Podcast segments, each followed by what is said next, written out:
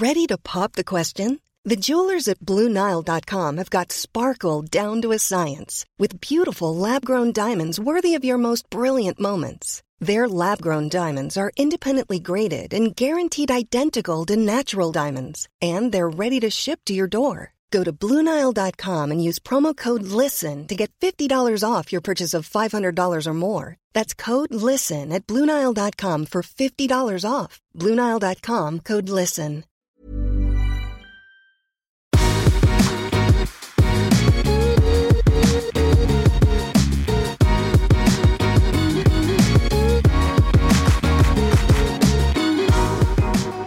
Ole Arvid Ljøden, velkommen. Takk. Du, enten du er gründer eller selger, det spiller egentlig ikke noen rolle, men du er jo nødt til at the end of the day å få kunder. Ikke bare kunder, men betalende kunder. Og der er det jo mange som sliter. Det stopper jo liksom, Hvis du i det hele tatt har kommet så langt at du har et, fått et produkt eller en tjeneste, så skal du få solgt det. Og det er der du kommer inn som en sånn uh, magika fra Tryll. Ja, ja det, det, den betegnelsen likte jeg. Ja. ja. Kaller deg magika herfra, da. Takk. Ja. Du, hvordan begynner du? Ja. Hvorfor, hvorfor kan du dette? Hvorfor kan jeg dette? Ja, Det var et godt spørsmål. Hvorfor kan jeg det? Eh, Da tror jeg jeg må spole langt tilbake i tid, Ja, for egentlig. du har jo mange, mange mange års erfaring med salg. Ja. Jeg må spole tilbake til den første jobben jeg hadde, jeg, tror jeg. Ja. Når, eh, når jeg var 16 år, så sa mamma en dag du, eh, nå er det på tide du begynner å tjene dine egne lommepenger, og jeg har skaffa deg en jobb. Eh, Jaha, sa jeg mutter'n, hva er det du funnet på nå? Nei, da hadde hun eh, sett en annonse i Aftenposten, da jeg kom fra Kongsberg, så i Lågendalsposten, så en annonse med blomsterselgere. Så de ville ha unge mennesker som skulle reise rundt og banke dør og selge blomster på dør. Og så tenkte mutter'n at det var en fin jobb for meg. Jeg hadde en moped hvor jeg hadde sånn bagasjebrett på, så jeg kunne sette en kasse med blomster bakpå. Og en dag i uka så reiste jeg rundt, og så banka jeg dør eh, og skulle selge blomster på dør. Og da lærte jeg meg noen sånne små teknikker, men da lærte jeg et par småting. Og det ene var å være bevisst på eh, For jeg merka at der det var, vi var ute sånn seks-syv-tiden på kvelden, og der var småbarnsfamilier. eh, Så var det mye kaos på den tiden, så de var ikke så himla interessert i verken prate med meg eller kjøpe av meg i det hele tatt. Mens det jeg merka, at voksne damer de likte liksom, eh, Ble sjarmert av en ung gutt som kom på døra. Noen ganger fikk jeg til med tips og driks. Så noe, noe av det første jeg lærte, da, og som jeg ser nå i ettertid, det er å være bevisst på hvem som er målgruppa di, og bruke tiden din der det er størst sannsynlighet for at de er i stand til og har lyst til og behov og ønske om å kjøpe produktet ditt. Så det er det ene. For jeg vet mange kasta bort masse tid på å banke på døra til disse småbarnsfamiliene uke etter uke. sant? Mens det handler om å være bevisst på hvem er det som er i stand til å ta imot. Så det var kanskje noe av det første jeg lærte da, i forhold til det med å, drive salg. Eh, og nummer to så var det jo litt det der med måten man presenterte seg på. Ikke sant? Og, og hvordan var mitt inntrykk, og hva var mitt ønske, og hva var min på en måte tilstedeværelsen jeg banka på. Tok jeg det for gitt? Var jeg hyggelig? Hvordan kommuniserte jeg? Hvordan, hvordan var jeg? Og, og hva spurte jeg om for at de skulle ha lyst til å kjøpe av meg? Så, Når man ser det nå, så kan man si ubevisst eller ikke, men det var jo det. Det var en sånn tidlig førstegangsstart i dette greiene her. Så det var møtet mitt med salg, egentlig. Og så, etter litt tid, så begynte jeg å utdanne meg til siviløkonom, og så jobba jeg litt IT-selskaper, og så begynte jeg med software-salg sånn slutten av 90-tallet. Det var jo ikke, jo, det var omtrent når du begynte, det var en sånn boomende tid, ikke sant. Dotcom. Alt gikk jo til skyene, og da bestemte jeg meg for å begynne som selger. Men noen uker etterpå, hadde jeg sagt, så sa det bare bom. Så det var jo knalltøft. Så jeg blei sittende da og nidunke kalde samtaler og kjente på å bli avvist og avvist og avvist, og jeg klarte å lære meg å akseptere å bli avvist uten at jeg tok det personlig. Så selv om jeg ble avvist og avvist, så fortsatte jeg og fortsatte jeg og fortsatte jeg, og det er klart at det pays off uansett hva vi driver med, da. Å fortsette når vi møter motstand og lære å finne nye veier inn. Så det tror jeg var en annen årsak som jeg tenker at uh, var en veldig fin læring. Det der å stå på, det å uh, Du hadde et mål, å finne veien gjennom det målet når det egentlig var ganske tøft. For før det så hadde det vært kjempelett, altså slutten på 90-tallet. Være IT-selger på slutten av 90-tallet. Altså, jeg husker det hele. Det var jo liksom Unge mennesker hadde liksom millionlønn og kunne surfe, liksom. Og det var jo bare champagne og fine middager. Uh, så, så det var uh, Det var en sånn der tøff overgang, og så lærte jeg noe også. um, som var sånn derre hva, hva kaller man det? Sånn omvendt psykologi når man driver sant? Jeg, jeg lærte sånn omvendt psykologi på salg. Jeg lærte sånn omvendt salg, hvordan man ikke skal gjøre salg. i den første profesjonelle business to business software-salgsjobben jeg hadde. Ja, men det er litt interessant Ja. hvordan du ikke skal gjøre det. Ja. Kort bullet point på det. Det første vi, vi drev med, da, det var å komme inn i møtet og veldig tidlig nappe opp Vi solgte software-løsninger, dyre software-løsninger på sånn CD-plater. Én CD-plate kosta 450 000 kroner. Og du måtte ha én på testmiljøet og én på det andre, som var kjempedyre løsninger. Og det var før implementering og alt mulig. Og noe av det første vi gjorde, jeg blei veldig god på å kjøre demo, så noe av det jeg lærte var å rappe opp PC-en veldig tidlig i møtet og kjøre demo og vise fram, uh, vise fram dyret. Det var ikke et sjakktrekk og en god måte å selge på. Den hadde kanskje funka på 90-tallet eller på 80-tallet for IBM, ikke vet jeg, men det funka ikke for meg eh, i begynnelsen av 2000 i hvert fall. Så det var kanskje den største bullet pointen jeg har lært av alle. Å, og, og, tenke at salg handler om å vise fram noe før du egentlig har funnet ut hva kunden har lyst til å kjøpe. Så det er en sånn not no, no do. Ikke, ikke kjøre demo, ikke presentere løsningen, ikke prate for mye av produktet ditt før på en måte du begynner å forstå kunden. Så det var en av de første tingene. ikke sant? Eh, don't do that. Ikke vis fram eh, greiene for, for, for raskt. I andre situasjoner så kan det, funke, eh, men, ikke hvis du skal selge og være en profesjonell god selger. En annen ting som jeg ser, er at veldig mange går ut og så gjør de ting eh, for sine egne behov. Jeg ser nesten alle bedrifter, og det, jeg har ikke noe godt svar på akkurat det, hvordan man skal måle selgere og, performance, men vi snakker jo om KPI-er og budsjetter og måloppnåelse. Jo, men du sånn. gjorde jo det på um, rett etter at eh, dotcom-boblen sprakk. Du ringte og ringte, og ringte, og ringte, for det var vel fordi du trengte pengene? Ja, men litt for at jeg, ja, nettopp, men det funka jo ikke så bra heller. Nei, det det. det var jo det jeg så. Altså, Sannheten er jo at et par år etter så gikk dette Jeg klarte å selge lite grann, og vi var flere selgere, det var et sånn halv, halvstort selskap, men et par år etterpå så gikk vi jo konkurs som veldig mange andre. Så det funka jo ikke. Den derre dunkingen og nidunkingen. Og jeg hadde jo aldri lært det. Jeg var liksom tidlig Jeg var en ung gutt. Jeg var jo bare 30 år. Eh, så jeg hadde jo ikke helt skjønt og forstått disse tingene her sånn. Så det var kanskje en fin læring i det. da, at, ah, Men det handler jo ikke om meg, egentlig. Det handler jo om å forstå, eh, og ikke bare forstå, for det er én ting, men faktisk ha lyst til å hjelpe til. da. Ja. Og der tror jeg faktisk Jeg vet ikke. eh, Det har jeg ikke noe godt svar på det. Men jeg tror kanskje det er en fordel å begynne å bli litt eldre også. Så du har fått tilfredsstilt, når vi sitter og prater litt om liksom kule ting, og prater litt om kanskje noen biler eller klokker, eller liksom, at du har fått tilfredsstilt sånn at du begynner å føle at du er på et sted hvor ikke du trenger like mye lenger, men du kan gjøre det fra en annen fra et annet synspunkt. da. Du kan gjøre det for at du har lyst til å gi, og ikke for at du selv trenger noe. Og der har jeg merka nå i senere tid, av de siste årene, så har jeg merka det største skiftet i mine egne salgsprosesser. Det er når jeg virkelig kjenner at jeg er her for å hjelpe kundene mine. Og så vet jeg, da, etter å ha holdt på med det en stund, at når jeg hjelper andre, så blir jeg rewarda. Mm. Da blir jeg belønna også. Ja, for jeg husker du sa, og jeg snakket sammen om dette en gang tidligere, så sa du at du er ikke så veldig tiltrekkende når du kommer omtrent ber på dine knær, kan du få lov å Kan, du få lov, kan, kan, kan ikke du kjøpe av meg? Og det husker du også sa en, en gang, at det er ingen som vil kjøpe det som du prøver å selge. Nei. Jeg var sånn, hæ? Men, mener du det fortsatt, Ja, eller var det fleip? Nei, nei, det mener jeg fortsatt. Og det var sånn, fortell. Ja, når jeg begynte liksom å tenke på det, det er ingen som har lyst til å kjøpe produktene eller tjenesten du prøver å selge. Og jeg liker den påstanden, og jeg veit den er ganske kontroversiell, men det er for å sette det litt på spissen også. Men det er jo sant. Det er ingen kunder som ønsker å kjøpe produktet du prøver å selge. Det de ønsker, er noe helt annet. Hva- hva ønsker de da?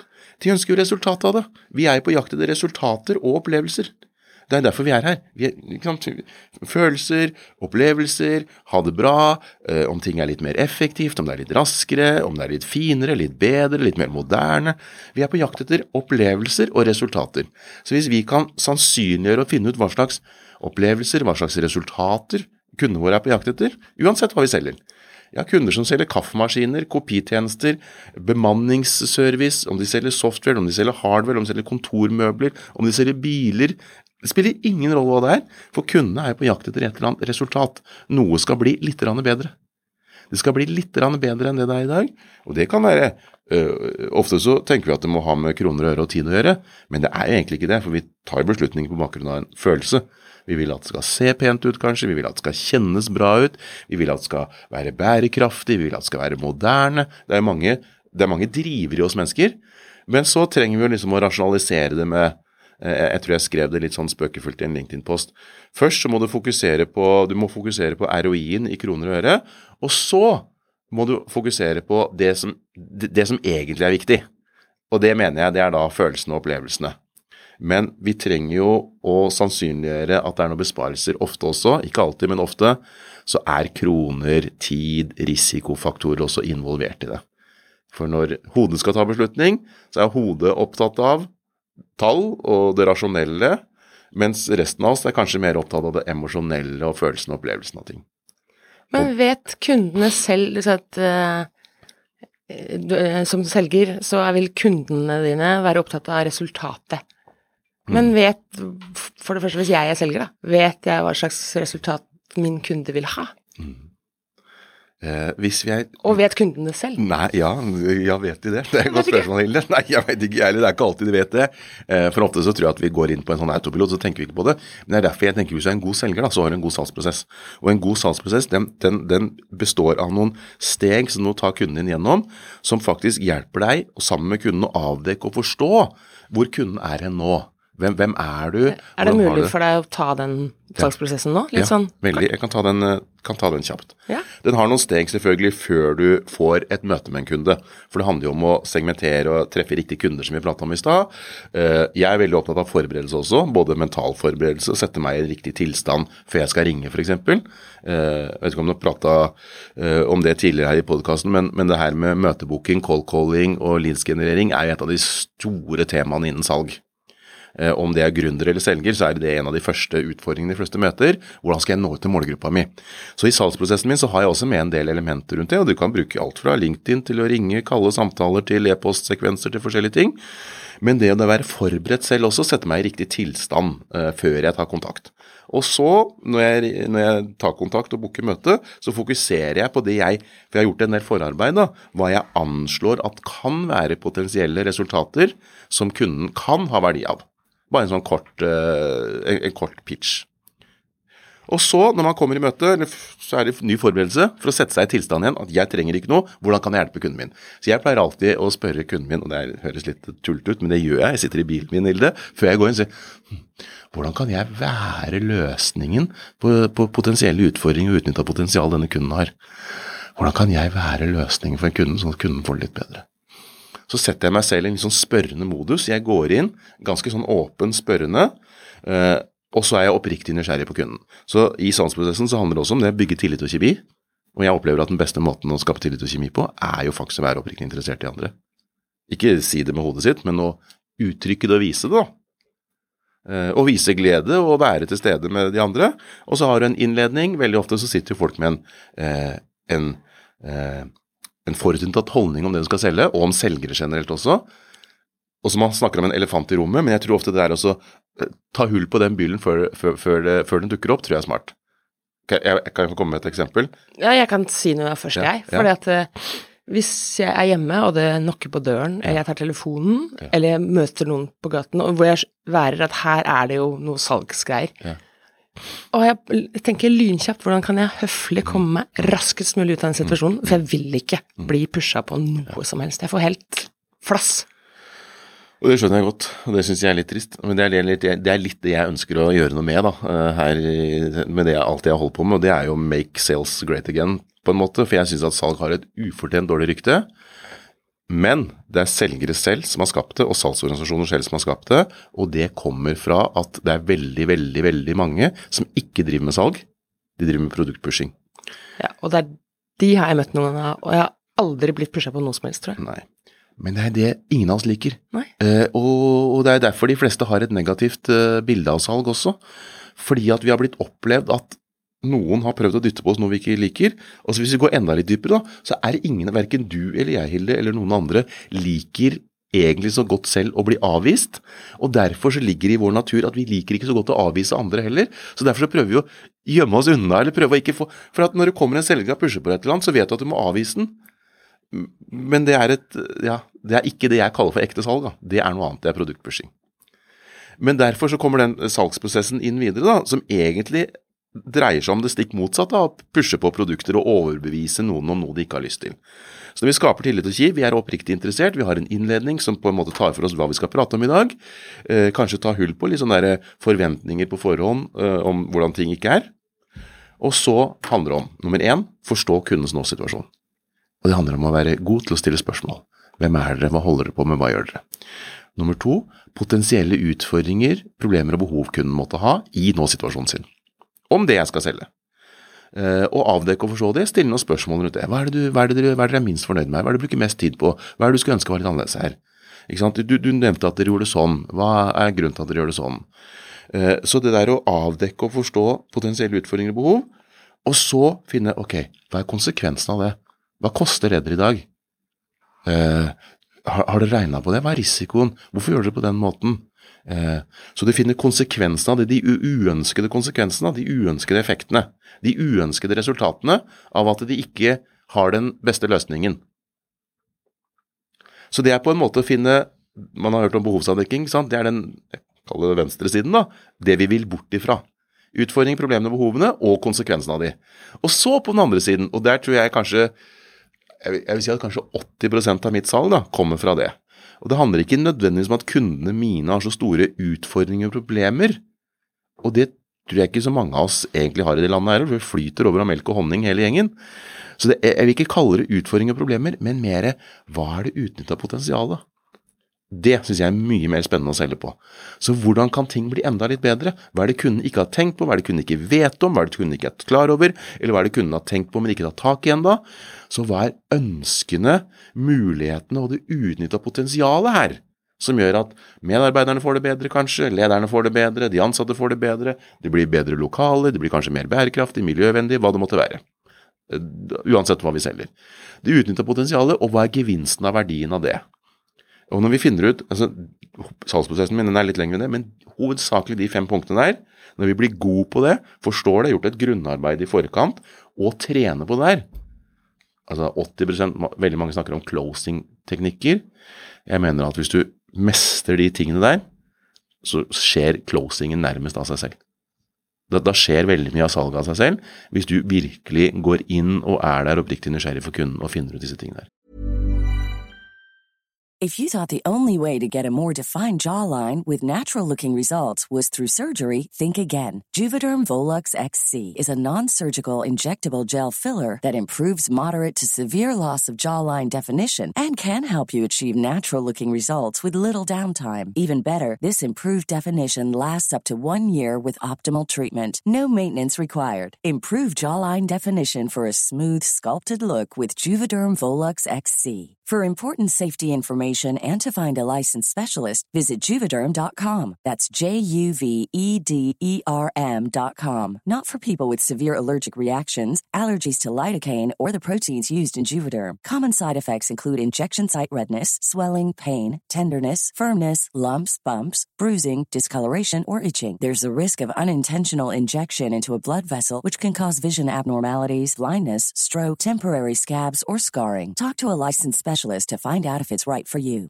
Ready to pop the question? The jewelers at BlueNile.com have got sparkle down to a science with beautiful lab grown diamonds worthy of your most brilliant moments. Their lab grown diamonds are independently graded and guaranteed identical to natural diamonds, and they're ready to ship to your door. Go to Bluenile.com and use promo code LISTEN to get $50 off your purchase of $500 or more. That's code LISTEN at Bluenile.com for $50 off. Bluenile.com code LISTEN. Kan jeg få bare pushe, pushe deg litt nå? Ja. For det fikk jeg lyst til. Ja. For det for kjempelenge siden, på, på 90-tallet, tidlig 90-tall, det var Mm. vanskelig å få, få, få en god jobb. Sånn. til å begynne som selger. Ja, men det var helt sant. Jeg, Min første salgsjobb, eller første jobb etter Sivøken var eh, så jeg skulle selge informasjon om planlagte byggeprosjekter og Ja. ja. Og det jeg hørte veldig Og jeg var, drev bare kalde samtaler. Ja. Eh, og jeg hørte så ofte at mine potensielle kunder sa å, dette var kjempebra, og alt dette er veldig bra, men du skjønner, vi hos oss, vi er så spesielle. Så det ville ikke funke hos oss. Og jeg hørte den mange ganger, uansett type innsalg. Mm. Har du hørt den noen gang? Altså, jeg har hørt at andre har fortalt at vi er så spesielle, Ja. det, men, men jeg hørte det mye før, Hilde. Ja. På 90-tallet og begynnelsen av 2000, når jeg begynte med salg av software. Og det jeg opplevde, det var nettopp for at jeg og Nå har jeg ikke peiling på hvordan du solgte da, men det jeg opplevde når jeg prøvde å vise fram ting å holde fram ting og demonstrere ting og presentere ting før jeg forsto kunden, da fikk jeg ofte den, den innvendingen og motargumenten. Ja, vi er så spesielle, så det funker ikke her. Mens det vi gjør nå, nå, nå snur vi det motsatt. Så nå finner vi først hvor kunden er, hva som kunne vært, og, sånn, og så presenterer vi det med fokus på det løsningen som kan gi kunden de verdiene som vi har prata om i det første møtet. Jeg burde jo snakket med deg tidlig i 90-tallet. Ja, det burde vi ha gjort. Men på, tidlig på 90-tallet så visste ikke jeg deg, Hilde. så Nei, nei, det er godt. For det var- da, da gjorde jeg da, Takk, det var spennende. For det var akkurat Yes, det kommer derfra. Det kommer fra at vi begynner å vise fram og presentere for tidlig, før vi egentlig har forstått kunden. Da har vi kjent nei, vi er så spesielle, så det funker ikke her. Da har du ikke gjort kartleggingsjobben din godt nok. Og det var min første jobb, da, skal sies. Og min også. Når, jeg, jeg, når du sier det nå, så husker jeg det. Jeg husker det. Og jeg husker mange andre som har sagt det. Men eh, ta litt sånn tilbake til deg, da. For du lever jo av å coache andre Ja. i salg. Så det, mm, vi har fått noen uh, gratis eh, råd her nå. Ja. Men hvordan jobber du da? Du, uh, la oss si du har fått en kunde da, på et fiktivt firma. Mm. Som, som selger Hva er det som er poppis å selge for tiden? Et eller annet som Ja, masse alt, egentlig. Har, det er jo masse greier vi selger. Masse, masse selger folk vi ikke trenger engang. Ja, ja jo, jo. Ja, men, men alt altså, Business to business er jo hovedgreiene. Så det handler jo veldig mye om ting som handler om til kontor. Det er mye software, det er mye teknologi. Bare, se, bare se rundt på kontoret her hvor vi er nå. Alle tingene som er her, er jo noen som har solgt. Ja. Så ta, ta kontorstoler, da, for å Ja. noe sånn kjempekonkret. Ja. Og så er det et selskap som driver med det, og Mhm. så syns de at uh, utgiftene strekker til, men det blir ikke nok inntekt, og det er kanskje mye annet som skurrer. Så tar de kontakt med deg. Mhm. Hva, hva er typisk måte dere da jobber sammen på? Jeg, jeg kjører denne prosessen her selv først, på alle kunder om de tar kontakt med meg eller jeg tar kontakt med dem, så kjører jeg den prosessen for å finne ut. Og jeg pleier alltid å starte prosesser med litt sånn der å sette noe eh, Jeg prøver å finne noe norsk godt ord på det, men jeg har ikke helt funnet det, så jeg kaller det egentlig på engelsk possibility workshop, mulighetsworkshop, og finne ut hva er muligheten her. Hva er det vi har lyst til å skape her, hva er det vi har lyst til å få til her, for å begynne å ekspandere bevisstheten vår litt, og begynne å utvide på en måte mulighetsområdet litt, og egentlig skape litt sånn lyst til å utvikle oss, da, for de fleste de aller fleste, sånn jeg ser det, da, har lyst på bedre resultater, men det er ikke så mange som har så lyst til å endre seg, egentlig. Vi mennesker er per definisjon ikke så endringsvillige. Så i starten handler det mye om det å åpne opp for dette med endring. Tenke litt nye tanker, si litt nye ord, gjøre ting på en litt annen måte enn det vi har gjort før. Så først, første delen av en prosess, for en prosess består gjerne av tre til seks måneders løp i alle fall, med gruppesamlinger. Eh, Nå i koronaen så har det selvfølgelig vært mye digitalt. Men Det- jobber du fortsatt digitalt, eller? ja, ca. 50% av sessionene mine har jeg digitalt. Ja. Eh, Og 50% live, sånn cirka nå. Mm. Før eh, covid så hadde jeg aldri kjørt noe digitalt før, så jeg var veldig spent på hvordan det fungerte. Men jeg har opplevd at det har fungert veldig bra, for at man sparer mye tid. eh, Og mye prosesser kan man kjøre sånne fine to til tre timers halvdags workshoper digitalt med ganske så stor effekt. Og så kan man ha god eh, eh, sånn planmessig mellom de, da. Sånn to ukers mellomrom, f.eks. Men jobber du da med liksom bare denne tøysete Ja, ja, det er faktisk en kunde jeg har som selger det, så det var et kjempegodt eksempel. Ja, men jobber du da med flere fra bedriften samtidig, eller er det én til én? Nei, nei. Eh, jeg pleier som regel å kjøre gruppesesjoner.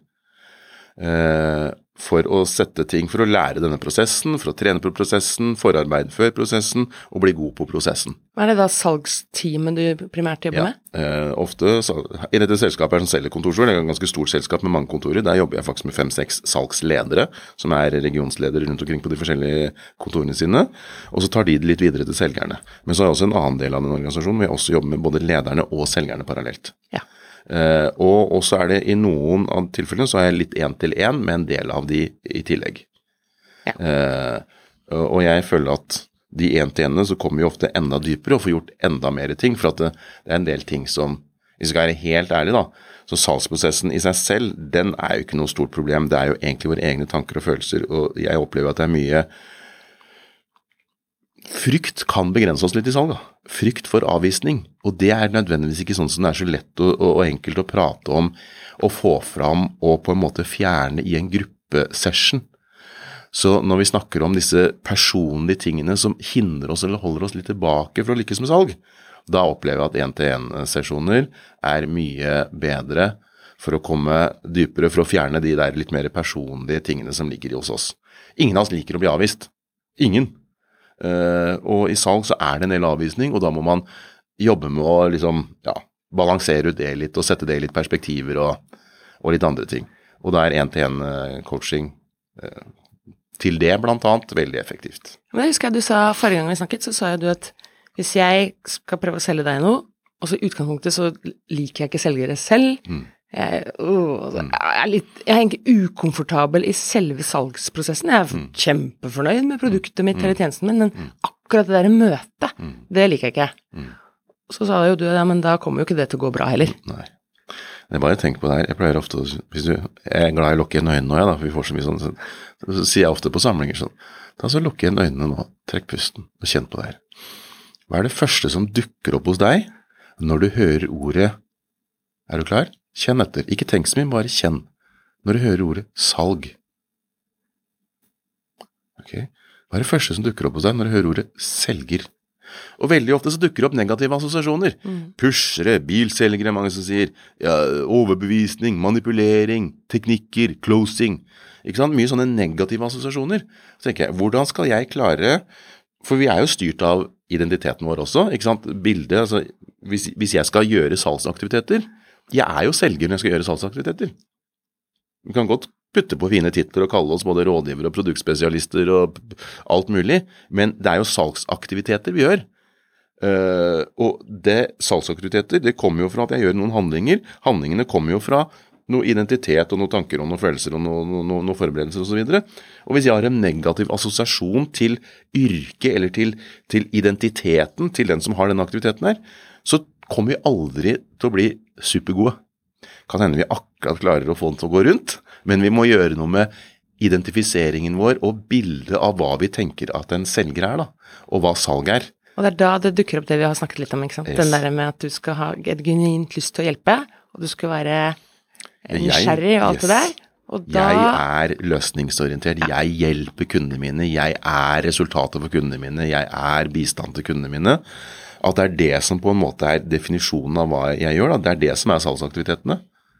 Ja. Og da vil det også føles mindre kjipt å, gjøre disse aktivitetene, eller? Hvis man har liksom virkelig føler at kjære kunde, nå har vi snakket sammen og blitt kjent i løpet av et halvt år, her skal vi se om vi får til noe. Ja, og så tenker jeg at, og i hvert fall hvis vi får noen bevis på det, da. Mm. At vi får litt positive tilbakemeldinger fra kunder, og, og tusen takk for og det er blitt bedre hos oss nå, så, ikke sant. Sånn at vi får noen bekreftelser på at det også stemmer, da. For en ting er at vi kan gå og si til oss selv å, jeg, jeg elsker å hjelpe kunder, jeg elsker å hjelpe kunder, jeg elsker å hjelpe kunder, men så er det bare noe jeg går og sier til meg sjøl, og så opplever jeg ikke det i den andre enden. Så jeg tenker at det må være et samsvar da, mellom det jeg går og sier til meg selv, og at jeg får bekreftelser fra det i min ytre verden. da. Så når vi får tilbakemelding fra kunder, om det kan være referanser eller det kan være leads fra eksisterende kunder for at de er fornøyd, eller feedback på at kundene er happy, og det er egentlig opp til ledelsen eller bedriften selv også å søke å gjøre, da, og, og gå ut og spørre kunder i etterkant hvordan de var fornøyd med både salgsprosessen, leveransen i ettertid osv., og, så videre, og få, få feedback fra kunder. Eh, Og da vil jo selgerne også etter hvert få bekreftelse på at ja, men det stemmer jo der. Eh, Kundene får det jo bedre. Og, så kan man bruke det da for å bygge videre på det. For det her er jo, jeg vil si at dette er en never ending story. Det er jo uendelig mange tanker og følelser vi kan ha. Men hva gjør du hvis en kunde begynner å prute på kostnadene dine, eksempel? Altså, Jeg er blitt litt sær, da, så da pleier jeg å ikke selge til de. nei, riktig. um, men før det, før jeg blei så sær, og før jeg Da pleide jeg å mm, Ok, hvis du ikke vil betale så mye, men vi kan godt få betale mindre, men da må vi ta bort noe, så hva er det du vil fjerne? Riktig. Og da var det plutselig ikke så interessant allikevel. For det er ingen som har lyst til å ta Hvis du, liksom, bare se, hvis du skal gå og kjøpe deg en ny bil, da. eh, og, så, og så har du fått spekka bilen, liksom. Fått beskrevet drømmebilen din. Satt opp alle tingene du vil ha. Og så «Ah, kan jeg få rabatt? Kan jeg få betale mye? Jeg vil betale mindre. Ja, selvfølgelig kan du betale mindre. Her er lista. Her er prisene på de ulike elementene. Hva er det du vil fjerne? Ja, da Nei, jeg vil ikke noe Nei, sorry, men da er det det som er prisen. Da er det det som gjelder. Ok, da. Har du et sånn avslutningsvis, noe sånn ordentlig godt eh, tips til da Da tenker jeg nå, fordi vi er på gründerpraten denne gangen, til, til gründere som er De er selvfølgelig veldig opptatt av produktet sitt og tjenesten sin, og det er dette de har blødd for og jobbet gratis for. Pantsatt uh, huset for. Hvordan de liksom skal komme, komme seg videre? Ja, Da vil jeg starta rett og slett med det som vi prata om litt innledningsvis. Begynne å beskrive hva slags resultater kundene dine kan forvente om de kjøper eh, tjenestene dine, produktene dine. Beskrive rett og slett hva slags resultater i forhold til som kunden vil bort ifra, hvilke utnytta potensialet. Beskriv resultatene. Og så lager du deg, og så, og så begynner du selv du selv må jo tro på det. Du må være overbevist om det sjøl, og du må kjenne at du har lyst til å gi disse resultatene til de menneskene, de kundene, de selskapene eller hva det er, som er i den målgruppa. Og så må du neste det er finne ut hvem er det som har størst potensial til å ønske seg disse resultatene her, er og i stand til å betale for de. Og stille seg noen gode spørsmål. Hvor finner jeg de hen? Hva er de opptatt av? Hva bør jeg kommunisere? Eh, og jeg er, veldig, jeg er veldig glad i å stille spørsmål til meg selv nevnte det litt sånn innledningsvis, Jeg til og med leste inn spørsmål til meg selv på telefonen min som jeg lytter på på morgenen jeg er ute på tur eller, eller, whatever, og jeg er veldig glad i å skrive ned spørsmål også. Så hvilke, hvilke, kunder, hvilke segmenter er det som potensielt kan ønske seg disse resultatene her? Og, og, og så er et annet spørsmål som jeg også er veldig glad i, hva er det de trenger å se, hva er det de trenger å høre, hva er det de trenger å kjenne for at de skal ha lyst til å møte meg, for at de skal ha lyst til å kjøpe av meg? Og rett og slett øh, jeg vet ikke om vi skal bruke det begrepet, men litt da, kanskje søke litt sånn innover i oss selv, da, gjennom å øke vår egen bevissthet, gjennom å stille litt intelligente spørsmål til oss selv først. Og så kan vi gå ut og stille disse intelligente spørsmål, litt andre typer kanskje, men intelligente spørsmål til kunder etterpå. Så jeg tenker spørsmål er nøkkelen. Spørsmål er nøkkelen. Spørsmål til oss selv, og spørsmål til kundene våre. Nå har ikke jeg stilt så mye spørsmål her, men i, både i coachingprosessene mine og i kundemøtene mine, så er jeg øh, jeg er god til å stille spørsmål. Det har jeg trent mye på. Når jeg var liten, så var jeg litt sjenert, så jeg likte ikke å ha så mye oppmerksomhet. Så jeg fant ut at den beste måten å unngå oppmerksomhet selv på, det var å stille spørsmål til andre. Så fra jeg var liten, så har jeg trent mye på å stille spørsmål. Og for 12-15, nei det er faktisk 20 år siden nå, så var jeg på et tredagerskurs i London som het Question Based Selling, som kun handla om å stille spørsmål. Men jeg skjønner at, at det virker, fordi at uh, veldig mange er opptatt av å snakke om seg selv. Mm. Mm. Og hvis de da får masse spørsmål, mm. så får de jo gjort akkurat det. Mm. Mm. Voilà. Ja, Så det, det, kan være avslutning, da. Mm. Eh, bli eh, Kanskje ikke lov å si det? Jo, det er lov å si det. Bli dritgod til å stille spørsmål. Altså bli supergod til å stille spørsmål. Tren på å stille spørsmål. Begynn med deg sjøl. Hvilke valg har jeg i dag som kan ta meg nærmere en ny kunde umiddelbart? Og bare spørsmål hvilke valg har jeg i dag er helt fantastisk. For da lurer vi ego litt, som på en måte er den gatekeeperen som begrenser oss litt. For jeg spør ikke hva, hva kan jeg gjøre i dag, hva skal jeg gjøre i dag? Nei, for da kan Nei, men jeg, det liker Nei, nei, nei. Hvilke valg har jeg i dag som kan ta meg nærmere en ny kunde umiddelbart? Da begynner jeg rett og slett å brainstorme meg sjøl og tappe litt inn i min egen kreativitet. Og så kan du bytte ut det etterpå, da. Hvilke valg har jeg i dag som kan gi meg et nytt salg umiddelbart? Hvilke valg har jeg i dag som kan gi meg bedre markedsføring umiddelbart? Men bare det begrepet valg, og så begynne å kjenne på og være oppmerksom på hva slags svar og hvilke muligheter som dukker opp. Så det, la det, ja, bli god til å stille spørsmål, og leke med sånne typer spørsmål. Tusen takk for veldig mye gode tips. Og takk selv for at jeg får være her og dele. Det er noe av det kuleste jeg vet i hele verden, faktisk. Ja. Velkommen tilbake. Takk, det vil jeg gjerne. Takk.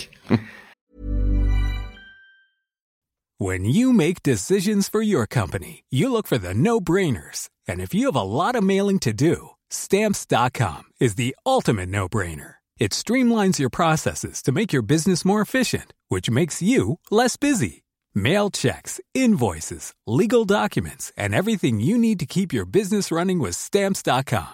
Seamlessly connect with every major marketplace and shopping cart Schedule package pickups and see your cheapest and fastest shipping options from different carriers with rates up to 89% off USPS and UPS rates. And with the Stamps.com mobile app, you can take care of mailing and shipping wherever you are. Make the same no-brainer decision as over 1 million other businesses with Stamps.com. Sign up with Code PROGRAM for a four-week trial, plus free postage and a free digital scale. No long-term commitments or contracts. That's stamps.com. Code program.